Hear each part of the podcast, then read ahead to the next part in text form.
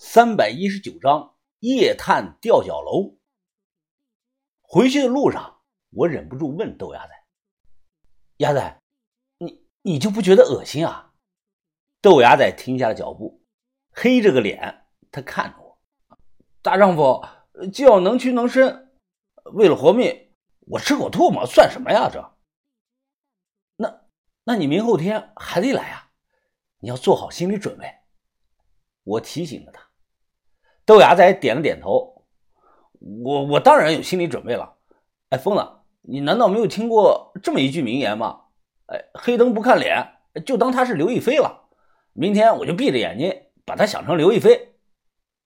小米忍不住了，豆芽仔哥，你说话好粗鲁呀！你，豆芽仔仰头看天，大声吹着口哨，完全无视小米。过去古书上面讲，湘西生苗民风彪悍，一言不合常起害人之心，凡接触者不得不防。我不是搞这个地域歧视，但这句话一点都没错。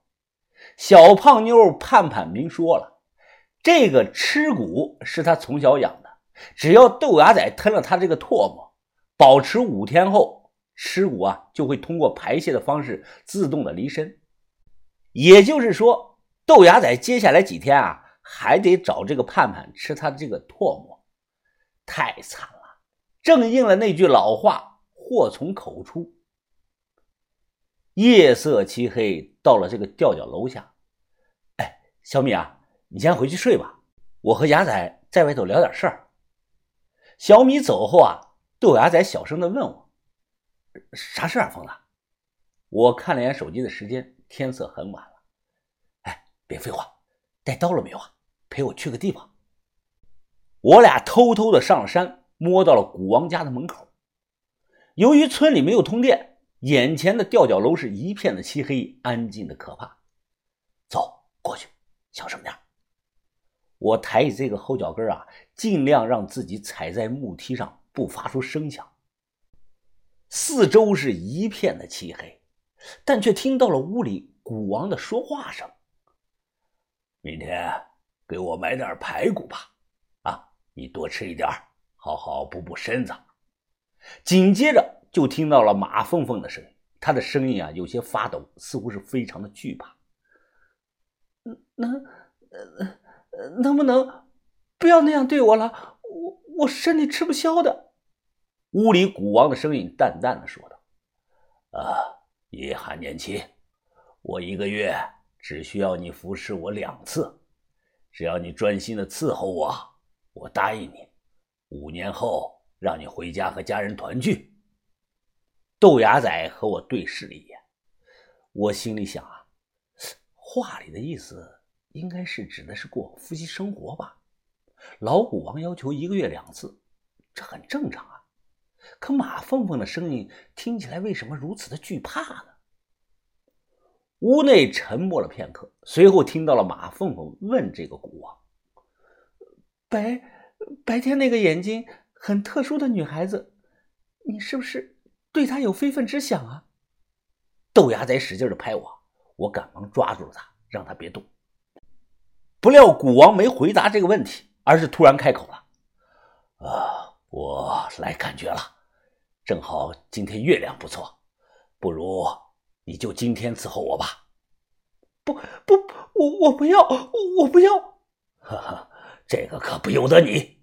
顿时屋里传来了马凤凤的挣扎叫喊声，但很快叫喊声啊又变成了呜呜的声音，似乎是这个嘴被堵上了。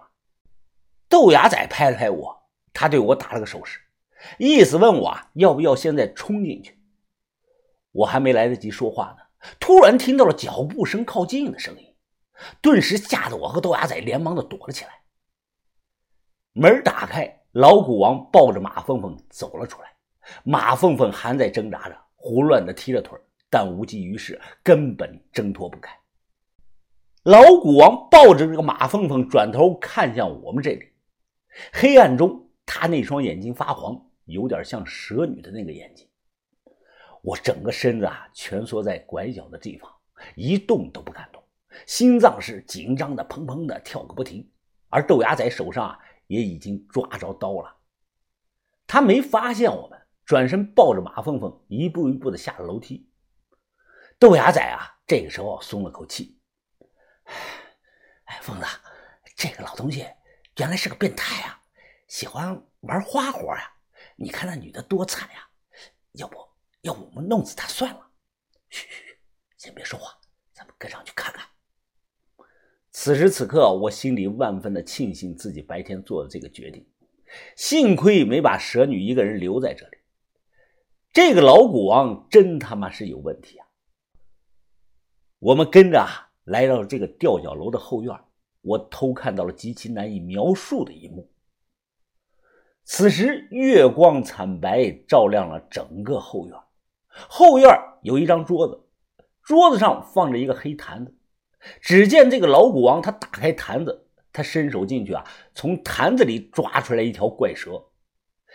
这是条如小孩手臂般粗的这个双头蛇，就是那种骑行蛇。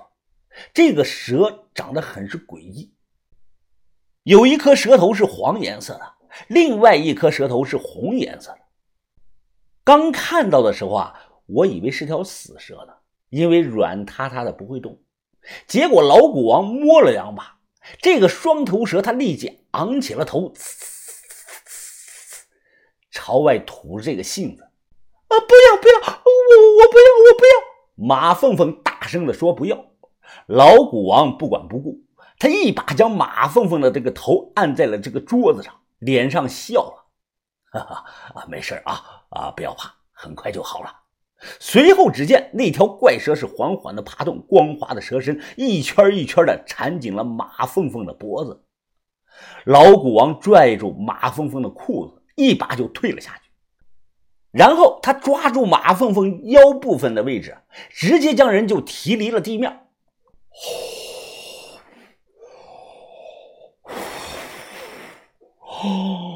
老古王仰头看着天上的月亮。不断的张嘴吐气，看到这一幕啊，我和豆芽仔同时瞪大了眼睛。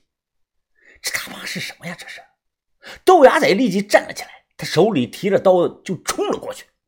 老古王不知道我们目睹了全过程，他表情吓了一跳，连忙放下了马凤凤，冲到跟前啊！豆芽仔用刀指着他，大声的呵斥：“你你个老东西，你他妈这是在干什么？”马凤凤光着腿瘫坐在地上哭。而老古王脸上已经恢复了白天那样式的平静，他不慌不忙地说道：“我们夫妻之间的事儿，没必要向你解释。”我靠！豆芽仔瞪着眼睛看着他：“你个老东西，我看你是在采阴补阳吧？你是采阴补阳？”对，老古王笑了：“呵呵，就算是，又能怎样？”我冷着脸质问他。你是不是也想对蛇女干这种事儿？他摇了摇头，语气非常的平淡。那个女孩体质很特殊，她能完美的结合我的四十年阴蛇骨，所以我会好好的培养她。我们不妨做个交易，怎么样？今天的事儿啊，你们就当没看到。你把那个女孩留给我，作为回报，我送你们一条随身骨。只要有了这个随身骨，你们不想发财都难呐！我和豆芽仔对视了一眼，豆芽仔破口大骂呀：“随你妈的骨呀！哎，疯子，我们上，弄死他！”